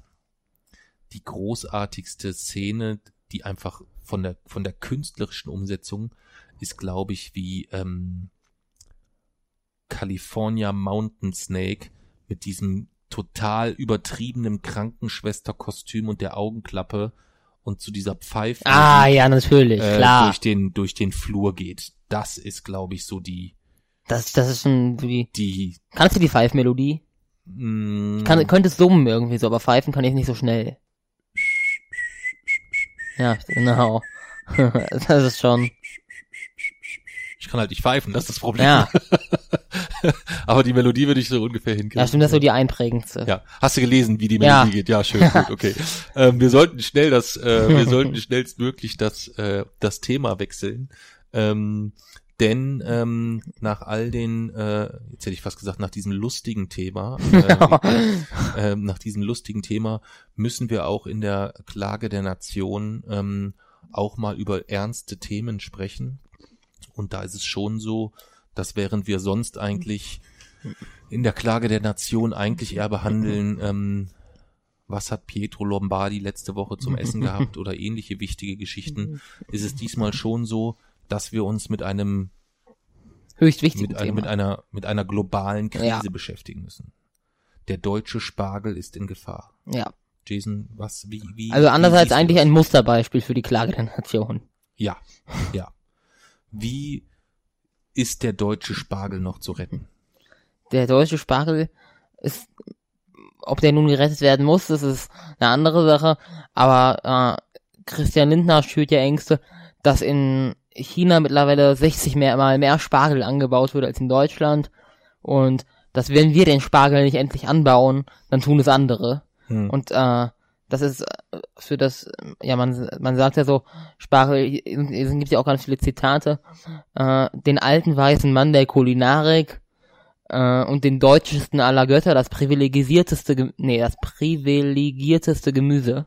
ja Äh, und dass, äh, dass das quasi geschützt werden muss und dass äh, wir, dass wir denken, wir würden den meisten Spargel anbauen, aber dass das überhaupt nicht stimmt, weil die Chinesen uns dort schon längst weit voraus sind. Okay. Jetzt haben wir ja Christian Lindner irgendwie schon mal, der soll ja auch jetzt nicht Dauergast in der Klage der Nation werden. Ich glaube, Aber es bietet ihn- sich irgendwie oft an. Irgendwie schon mal, äh, schon mal. Ähm, vielleicht sollten wir eine neue Kategorie einführen, der Bullshit der Woche oder sowas. Oder ein, eine Trophäe vergeben. Ja, ja, den- wie die den- Heute-Show, den goldenen die- Vollpfosten. Den goldenen Vollpfosten, genau. Sowas könnten wir noch machen. Aber dann müssten wir es auch knallhart durchziehen. Ähm, das machen wir, wenn unser, wenn wir irgendwann so weit sind, dass wir 50.000 äh, Podcast-Abonnenten haben und 5000 Steady-Unterstützer, so dass wir von diesem gesamten Podcast leben, dann werden wir als zweites Standbein einen YouTube-Kanal aufsetzen und bei diesem YouTube-Kanal können wir dann regelmäßig den goldenen Vollpfosten und dann machen wir aber wirklich, dann filmen wir auch die die Übergabe dieses dieser Trophäe, ja, wie du Christian Lindner dann den goldenen Vollpfosten bringst, also er kriegt dann den den goldenen Spargel quasi. Ja. Wir, genau, wir sind diejenigen, die eine Trophäe verleihen, die sich von Woche zu Woche verändert. Es ist nicht der goldene Vollpfosten, sondern es gibt jede Woche ein neues goldenes Punkt, Punkt, Punkt. Mhm. Und Christian Lindner würde dann den, den goldenen Spargelstecher bekommen oder irgendwie sowas. Ja. Aber unabhängig von, ähm, von Christian Lindner und der Tatsache, dass er dort mal wieder völligen, äh, völligen Unsinn erzählt hat, ist es ja schon erstmal eigentlich auch ein bisschen gruselig, ne? dass er, glaube ich, in der in der in der Szene oder in dieser in dieser Rede, die er spricht, beschwerte sich ja am Anfang darüber, dass Spargel das Thema ist, worüber gerade in der Welt diskutiert wird, Hm. quasi. Und bringt es, macht es damit eigentlich erst richtig zum Thema, Ja. oder? Oder sehe ich das vollkommen falsch? Es hat vorher keine Sau über Spargel diskutiert. Okay. Dann lass uns jetzt mal in der Klage der Nation die Spargel-Thematik klären, Jason. Würde ich sagen. Mhm. Die Geschichte des Spargels, Jason, ist eine Geschichte voller Missverständnisse. Es ist für die einen das weiße Gold. Ähm, was gibt's noch für für für für tolle Kaiser kaiserliches Gemüse, glaube ich, habe ich mal gehört. Und es ist jedes Jahr dasselbe, dass immer dann so ähm, um diese Jahreszeit, ich glaube, essbares Elfenbein habe ich auch schon mal gehört oder so. Also wirklich ganz, ganz, äh, ganz, ganz üble, äh, ganz, ganz üble Geschichten äh, insgesamt. Ähm, und jedes Mal ist es so, dass traditionell die Spargelsaison, weißt du, wann die, von wann bis wann die geht? Mhm. Die beginnt immer Ende April und sie geht bis zum 24. Juni. Das heißt, einen Hm. Tag nach Ja. deinem Geburtstag endet die Spargelzeit, Jason. Das kann kein Zufall sein. Ja, stimmt Du eigentlich. kannst an deinem Geburtstag also noch quasi das Ende, du kannst von deinem Geburtstag in das Ende der Spargelsaison Reinfeiern. hineinfeiern. stimmt. Das kann kein Zufall sein. Stimmt, dann kann ich zwei, dann kann ich zwei Tage hintereinander in was ja. Das ist ja. Ja. Aber wir müssen jetzt überlegen, wir müssten natürlich eigentlich, müsste ich das steigern. Wir müssten meinen Geburtstag reinfeiern, aber dann in den Beginn, in den, das Ende der Spargelzeit, da müssten wir dann so richtig reinfeiern. Okay. Also mit richtig allem drum und dran. Mit Spargel. Ja, natürlich, mit Spargel. Hm. Ja, ich weiß ja nicht. Also bei Spargel ist es halt erstmal so, ähm, muss man sagen, dass bei allem Hype drumherum es erstmal, es ist glaube ich so das überschätzteste Gemüse, was ich kenne. Wieso? Also wenn ich die, wenn ich die Wahl hätte zwischen, doch es gibt noch ein beschissenes Gemüse. Welches? Aubergine. Ja, Aubergine. Ich Aubergine, dieser häutrige Matschhaufen, egal wie du ihn zubereitest, das ist, das ist die Krönung des Ekelhaften. Also das Einzige, wo ich das noch so im geringsten akzeptieren kann, wenn es in einem riesigen Ratatouille-Matschhaufen vom Anteil her so weit untergeht, dass ich es gar nicht rausschmecke oder so. Aber ansonsten so Menschen, die so gebratene Au- Auberginenscheiben oder sowas oder sich sowas grillen oder so, das, dafür habe ich, also ich habe für vieles Verständnis. Da hört man Verständnis. Ich find's okay. Direkt danach kommt aber schon Spargel. Spargel finde ich auch okay. Nee. Ja, doch, du hast recht. Aubergine ist richtig scheiße. Und Spargel ist einfach nur völlig überschätzt. Ich finde das- ich finde Ja. Spargel eigentlich sogar ziemlich Ja. gut. Also wenn ich mich, ich glaube, wenn ich mich entscheiden müsste zwischen Spargel und Aubergine, würde ich mein Steak Medium essen. Hm. Bin ich ziemlich sicher. Ich finde Spargel eigentlich ganz gut. Ich, ich finde grünen Spargel, grüner Spargel geht noch. Also grüner Spargel ist noch, ist noch okay. Ich finde weißen besser. Ja? Ja. Nee. Nee. Ich finde, grüner Spargel ist, ähm, ist noch okay. Ich meine, weißer Spargel ist jetzt auch nicht so, dass ich, dass ich brechen müsste, wenn ich den essen muss. Was bei Aubergine wahrscheinlich schon früher oder später der Fall wäre. Aber ich finde es halt einfach völlig überschätzt. Also ich finde es jetzt, dass es geschmacklich jetzt nichts ist. Ähm, ja, esst den mal ohne Hollandaise, ohne und und das, das ist alles nix. Also das ist, das ist wirklich völliger, völliger Unsinn. Ja. Weißt du denn, was der, äh, was der Unterschied zwischen grünen und weißem Spargel ist? Nein. Oder von der, äh, warum grüner Spargel grün ist? Nee. Weißt du denn, wie Spargel, wie Spargel wächst und wie der raus, wie der äh, wächst der an Bäumen, wächst der an Nee, Sträuchern? wächst aus dem Boden. Der wächst im Boden, genau. Und äh, wie wächst der im Boden? An Sträuchern, äh, unterm Boden oder wie wie eine Kartoffel oder oder wie kann man sich das vorstellen? Ja, das sprießt halt aus dem Boden raus. Ja, der sprießt halt nicht richtig aus dem Boden raus, sondern der wächst im Boden und wird dann quasi gestochen. Das heißt, du hast so eine Art, du hast einen speziellen Spargelstecher, der sieht so ähnlich aus wie ein Brecheisen mit einer mit einer weiteren Kerbung und dann wird quasi guckt eigentlich nur oben so ein bisschen der Kopf guckt aus der Erde raus und dann wird an dem äh, durch die Erde durch dieses dieses dieser Spargelstecher geschoben um den Spargel ziemlich weit unten dann quasi einzeln zu stechen. Also muss wirklich Stange für Stange gestochen werden. Ja. Ja. Und bei grünem Spargel ist es einfach so, dass der nicht von der Erde abgedeckt wird und ähm, da wirkt dann äh, ganz normal Photosynthese, Licht So. etc., ähm, dass der dann eine, eine, eine eine andere eine andere Farbe bekommt insgesamt. Aber wenn wir vorhin über CO2 äh, und Dinge, wo dann irgendwie auf den Preis alles aufgeschlagen werden muss, dann muss man auch dazu sagen, dass es bei Spargel so wäre, angenommen, da würden die tatsächlichen Lohnkosten eines nach Tarif bezahlten Mitarbeiters auf den Spargelpreis draufkommen, würde das Kilo nicht unter 10 Euro zu bekommen. Ja. Weil es halt enorm aufwendig Ja. ist. Ähm, mittlerweile ist es so, dass sogar ähm, früher sind ganz viele äh, äh, Menschen aus Polen nach Deutschland gekommen, um während der Spargelsaison Spargel zu stechen. Ähm, äh, aus Polen, aus Rumänien. Aber selbst für die ist es mittlerweile so, dass sie sagen, das ist eigentlich zu wenig Geld für die Arbeit. Ja, das, das, das lohnt sich für uns, äh, lohnt sich für uns insgesamt nicht mehr. Ich glaube, jetzt kommen mittlerweile viele Spargelstecher aus der, äh, aus der Ukraine. Und dann haben die richtig, richtig Masse zu machen. Also da wird dann so eine Plane, die ist da so drüber gespannt, die wird automatisiert hochgehoben und dann müssen die dort diesen Spargel Mhm. stechen in einem Tempo und in einer Geschwindigkeit, ähm, wo ich sage, hm, das kann bei einem Kilopreis von vier, fünf, sechs Euro, kann das eigentlich preislich alles gar nicht mehr passen. Ja. Deswegen Kampf dem Spargel. Ähm, ich denke, man sollte sich mehr auf Rosenkohl konzentrieren. Wieso? Ich finde, Rosenkohl ist das meist unterschätzte. Findest du? Ja. Ich finde Rosenkohl, für viele ist Rosenkohl so ein Feindbild. Und Rosenkohl ist ein total großartiges Gemüse mit ganz vielen Rosenkohl als, als Auflauf ist total großartig.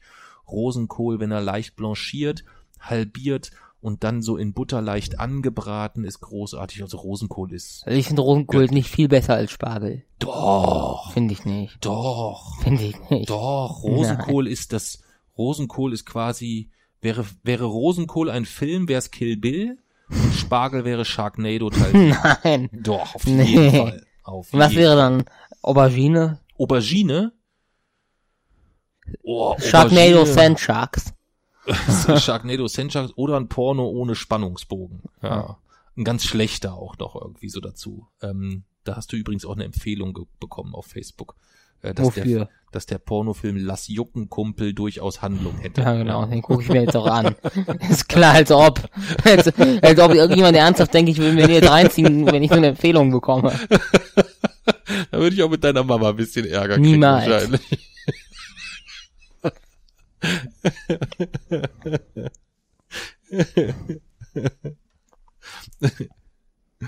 Ach Mann. Äh. Ja, das war, äh, glaube ich, ähm, schon schon schon alles zum Thema Spargel, oder? Oder gibt's zu Christian noch äh, nicht? Also gibt's zu Spargel oder zu Christian Lindner noch Mhm. was zu sagen? Nein, es gibt halt immer im Internet jetzt äh, ziemlich äh, ja also Verarsche von- davon. Also zum Beispiel dann ein FDP-Wahlplakat, auf dem drauf steht, wenn wir den Spargel nicht anbauen, dann werden das andere tun. Oder äh, ich weiß gar nicht, was noch für so äh, für so Bilder gibt, aber es gibt auf jeden Fall ziemlich viele Bilder, wo irgendwie Christian Lindner durch, mit diesem Spargel verarscht wird. Ja gut, ich glaube, Christian Lindner ähm, hat's halt auch irgendwie nicht anders verdient, beziehungsweise insgesamt sorge ich mich ein wenig. Äh, also die FDP war jetzt noch nie so die Partei, wo ich sagen würde, hm, ist so, Ja. kann ich so mit ganz, ganz vielen Dingen konform gehen.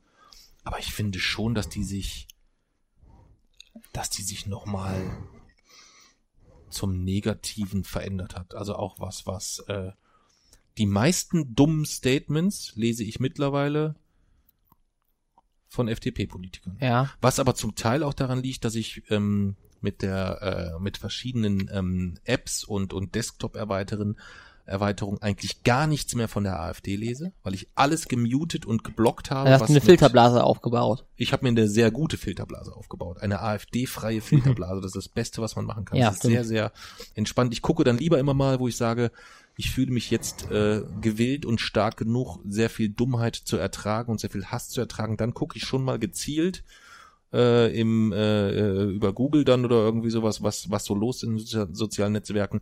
Aber ich hatte keine Lust mehr, dass mir jedes provokative Weidel-Statement äh, oder Storch-Statement, ähm, welches ja bewusst darauf ausgelegt ist, dass man aus Empörung dann erstmals noch weiter verbreitet Ja. oder so. Ähm, da hatte ich keine, keine Lust mehr zu. Deswegen lese ich von denen gar nichts mehr. Über die CSU regt sich irgendwie schon gar keiner mehr auf, weil da eigentlich mittlerweile jeder weiß, dass die Scheiße labern. so.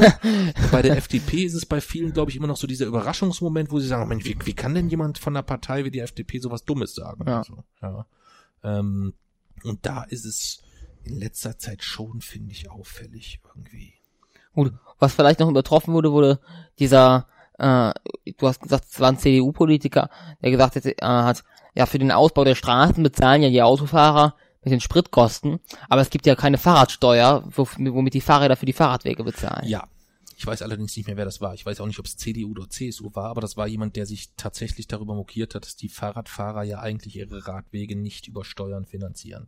Ja. Aber auch sowas, auch an solche Aussagen hat man sich ja leider gewöhnt, auch von solchen Parteien, finde ich. Es geht halt auch zu schnell, ne? Ja. Das ist, das ist halt so ein bisschen auch die, ich würde jetzt fast sagen, ich, ich weiß nicht, ob das die Trump-Taktik ist oder wie man das nennen soll oder so, aber ähm, so dieses, wo ursprünglich es eigentlich nur darum ging, durch die, durch die Heftigkeit des Gesagten Grenzen zu verschieben. Das war so am Anfang ja sehr, sehr häufig Thema, dass man gesagt hat, oh, das, da hat jetzt jemand was so Heftiges gesagt und dadurch verschieben sich so die Grenze des Sagbaren. Das finde ich ist ähm, immer noch etwas, was man einigermaßen vielleicht kontrolliert bekommt, wenn man mal immer wieder einen Schritt zurückgeht und mal in Ruhe versucht, die ganze Sache ähm, möglichst objektiv zu und, und nüchtern zu betrachten. Was aber viel schlimmer ist, ist die enorme Taktung an Bullshit Ja. und und und ähm, äh, Diskriminierung, Hass ähm, und Dingen, die nicht nur nicht sagbar sein sollten, sondern eigentlich erst recht auch nicht, äh, nicht, nicht, nicht, nicht tolerierbar sein sollten. Aber du hast ja gar keine Möglichkeit, gegen das eine anzugehen, dich dagegen zu wehren, dich dagegen zu empören, weil dann der die nächste Kacke Ha. ja schon um die äh, um die Ecke geflogen kommt. Das finde ich eigentlich wesentlich problematisch. Aber ich glaube, dass da wirklich bei der bei vielen, die nicht der CSU zugetan sind, auch dahingehend jetzt die Erkenntnis da ist, dass da keine Aufregung mehr herrscht.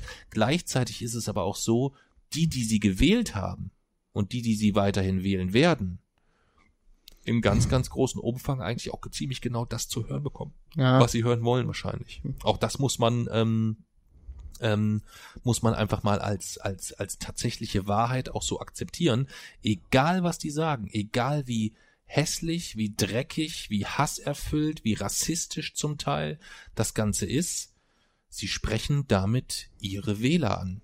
Und Das es reicht für die. Regierungsmehrheit. Ja. Auch das. Ja, auch das. Ja. Ähm, also das muss man, äh, muss man schon, ähm, schon auch immer, immer so sagen. Also es ist genauso, noch schlimmer ist es ja eigentlich bei der AfD, wo dann die Leute immer sagen, ja, aber jetzt fällt die Maske, aber jetzt fällt die Maske. Nein, da fällt keine Maske. Für wen soll diese Maske fallen? Ah. Da ist für niemanden mehr eine Maske da. Es gibt die, die genau das ganz maskenfrei warten, da das sehen wollen oder sehen wollten und darauf gewartet haben. Und äh, im Umkehrschluss gibt's halt ganz, ganz viele, die ähm, darauf halt nicht gewartet haben, aber die jetzt immer denken, ja, jetzt haben sie aber was gesagt, dadurch wird's jetzt Bei besser. Trump ist ja auch so immer so, immer wenn irgendwas Neues rauf, rauskommt, also jetzt dieser, der, Maler-Bericht und so, dann war ja bei allem eigentlich immer, haben alle gesagt, das überlebt er nicht, das überlebt er Ja. nicht. Je, und das wird eigentlich mittlerweile fast immer gesagt und man weiß es, am Ende des Abends wird er es doch überleben und nächste Woche erinnert sich wieder niemand dran. Ja. Nee, das ist, dem ist so, dem ist so, ja. Ja, das war ähm, äh, unter anderem auch, ähm, ist diese Woche oder letzte Woche ja auch die neue Mitte-Studie veröffentlicht worden. Äh, eine Studie, die es seit 2006 gibt, die seit 2006 auch ähm, eigentlich immer relativ ähnliche Zahlen abwirft. Ähm, und die, wir haben das ja, wir sprechen das ja auf den, äh, auf unserer Lesereise. Ach, siehst du, da wollten wir auch noch drüber sprechen. Wir haben über Mönchengladbach und über, Stimmt. äh, über Heidelberg noch gar nicht gesprochen, über unsere Lesung. Aber müssen wir gucken, dass wir so rum die, die, die Kurve gleich kriegen. Ähm, Abschluss unserer Lesung ist ja eigentlich immer, dass wir nochmal äh, daran erinnern, dass all der Nazi-Dreck, der momentan aufploppt, äh, den wir auch momentan wieder ähm, sehr intensiv auf unserer, äh, auf unserer Facebook-Seite begrüßen dürfen.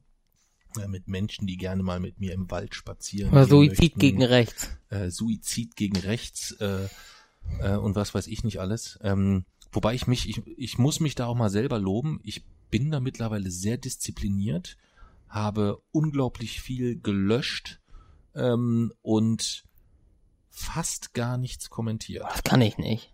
Doch, also ich, bin Das da, ich, bin da versuche mich nicht. da versuche mich da sehr zu disziplinieren. Jedenfalls ist es so, dass wir auf unseren Lesungen ja zum Abschluss eigentlich immer noch mal daran erinnern, dass es jetzt nicht so ist, wie alle tun, dass irgendwie weil 2015, also die Lieblingsbegründung ist ja noch, weil da die Grenzen geöffnet wurden, Ja. das ist ja dann nochmal der völlige Humbug, Ja.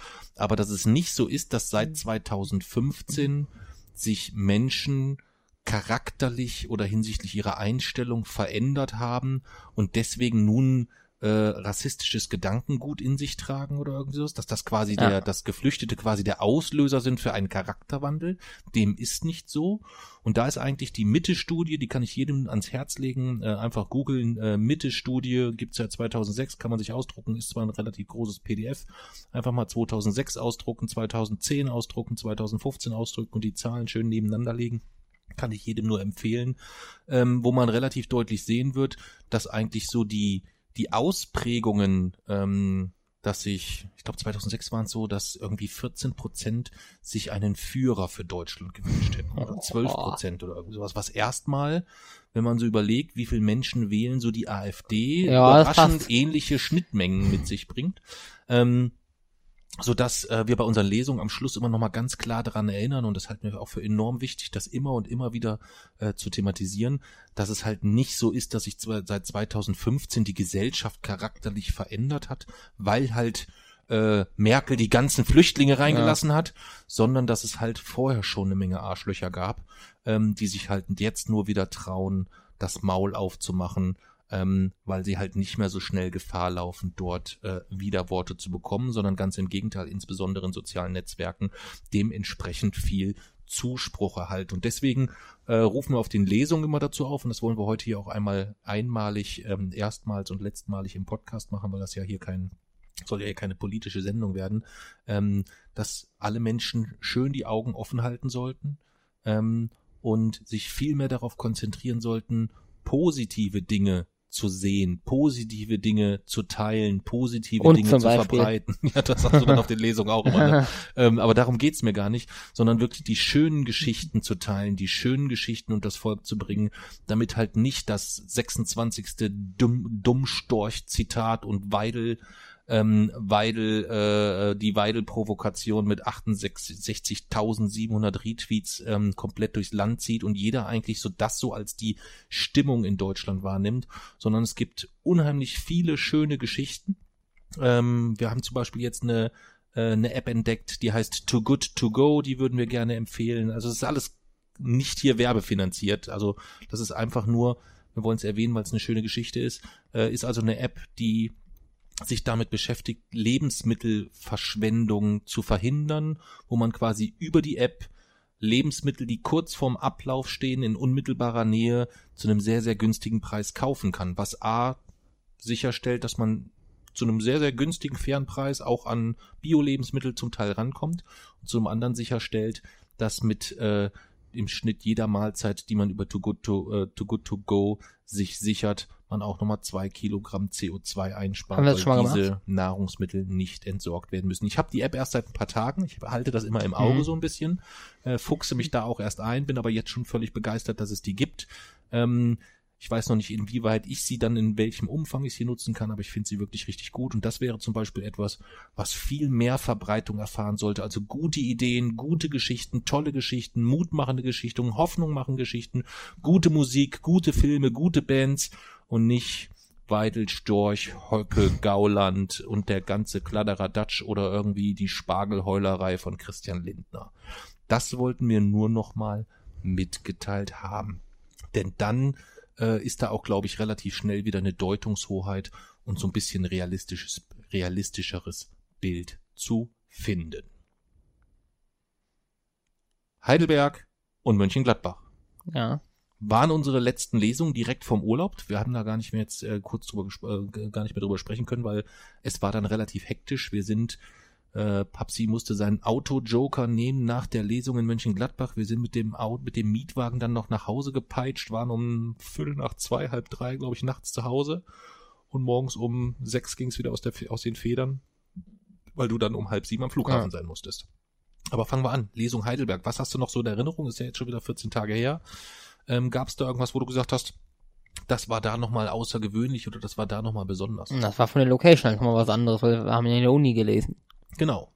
Dein Papa war an der Uni. Mami wäre stolz oder meine Mami wäre stolz auf mich. Ich war noch nie in meinem Leben in der Uni. Wirklich? Nee. Ich habe ja keine. Äh, Doch, du ja warst bei, äh, bei meinem Jugend forscht. Ach so, da. Ach so, ja, okay. genau. Aber ich meine jetzt so im Sinne von, dass ich dort. Ja, doch stimmt. Okay, du hast recht. aber ähm, ansonsten habe ich halt äh, keinen, kein, ich habe kein Studium oder sowas gemacht. Das wollte ich damit eigentlich zum Ausdruck bringen. Ja. ja. 35. oder 34. Lesung und trotzdem wieder mal was Neues. Wir haben an einer Uni gelesen. Ja. Ja. Ähm, organisiert äh, hat das der, äh, der, der, der Thorsten ähm, vor Ort gemeinsam äh, mit der Uni und hat sich dort unheimlich viel Mühe gegeben.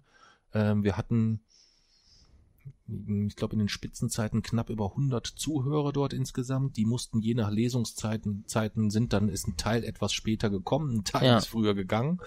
Ähm, unheimlich intensive Leserunde, äh, viel Presse da, ähm, viel gutes Feedback bekommen, Fragen. Ähm, sehr sehr lange Fragerunde, die ich dann irgendwann mal wieder abbrechen musste, weil sonst wäre es ewig weitergegangen.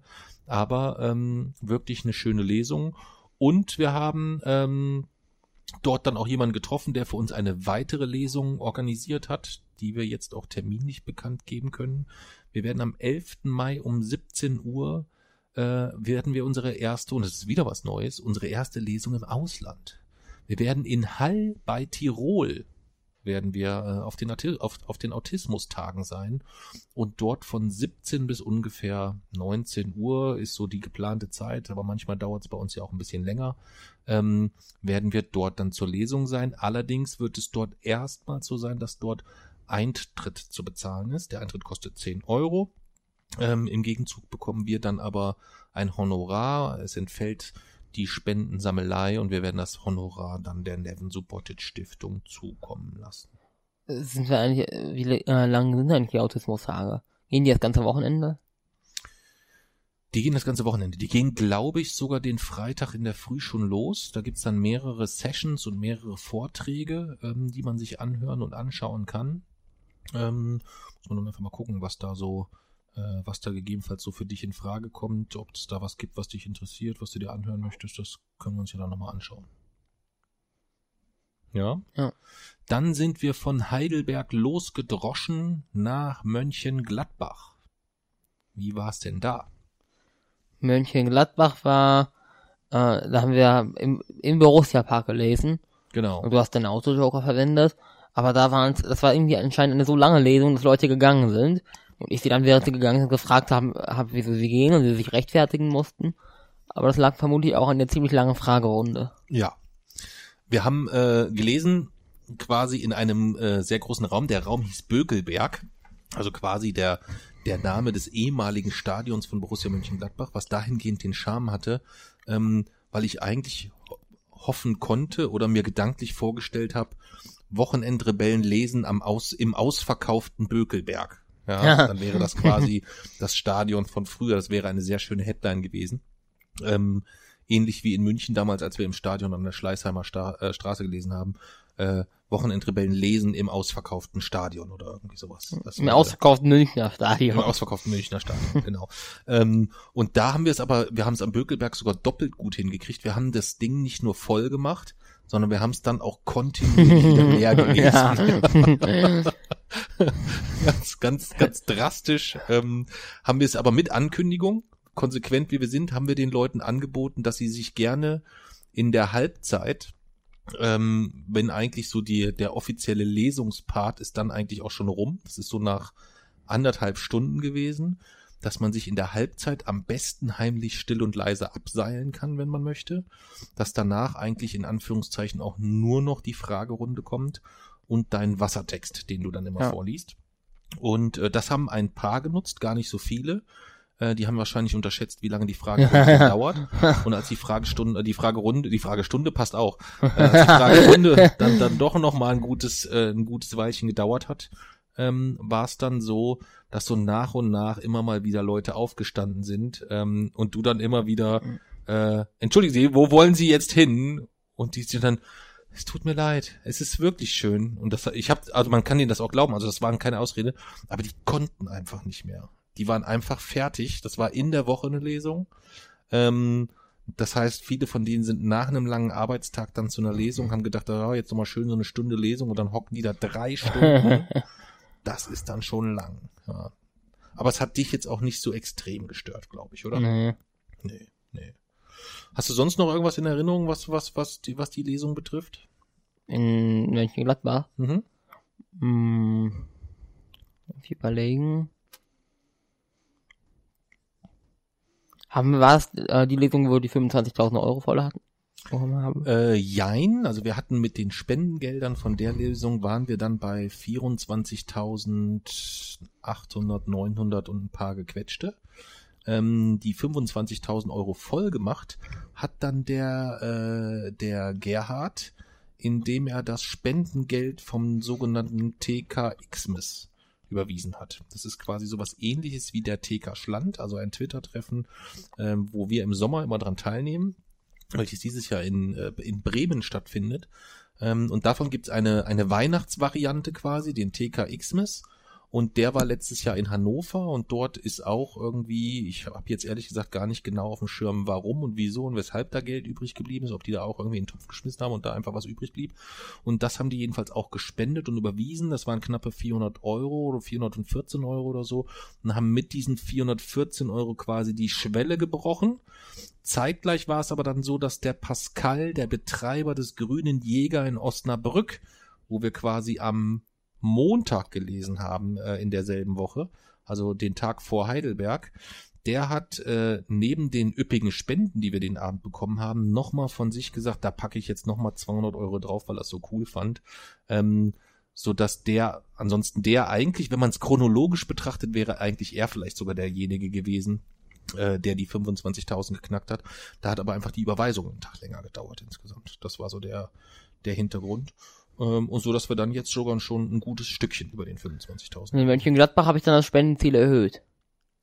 Da hast du das Spendenziel in Anführungszeichen erhöht, beziehungsweise du hast ein neues Spendenziel ausgerufen. Ja, von weiteren 10.000. Genau.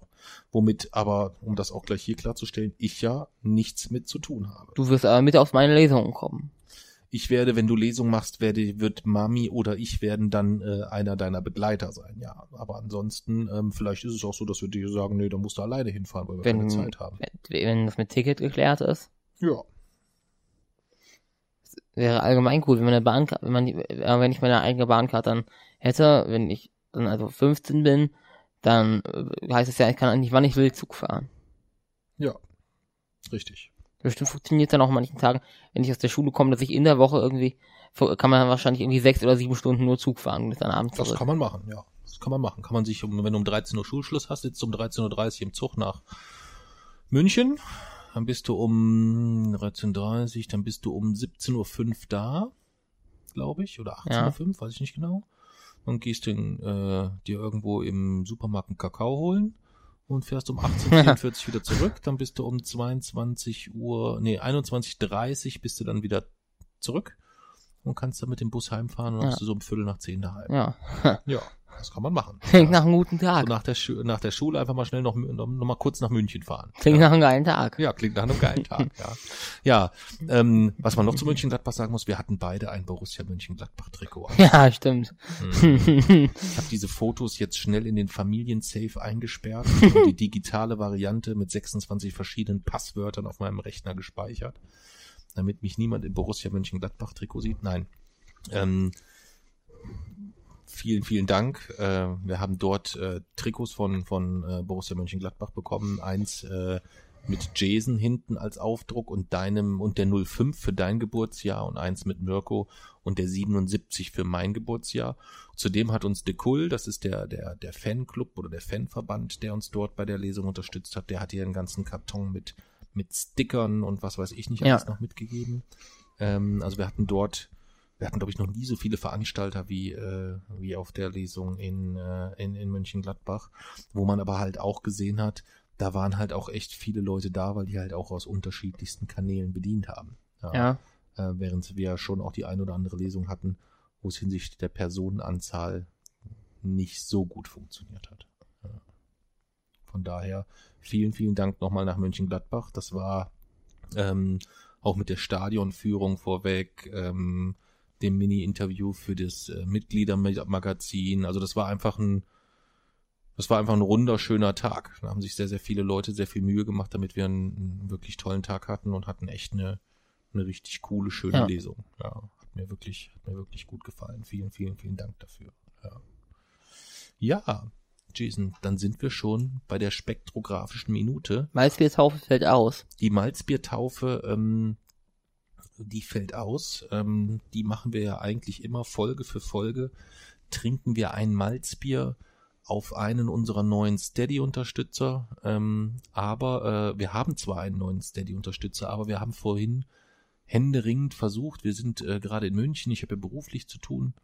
Ähm, und wir haben am Münchner Hauptbahnhof kein Malzbier bekommen. Das ist Ja. eigentlich ein Skandal. Eigentlich Das wäre eigentlich ein Thema für die, die Klage der Nation, ja. gewesen. Ja. Warum gibt es am Münchner Hauptbahnhof kein Malzbier? Das ist eigentlich äh, Ja. ein Skandal. Aber ich, die Antwort lautet wahrscheinlich wegen des Umbaus.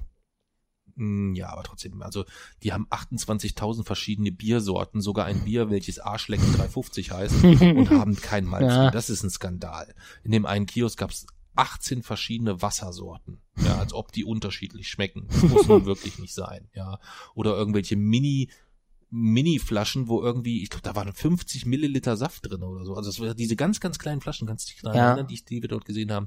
Und dann gibt's kein Malzbier. Das ist echt ein Skandal.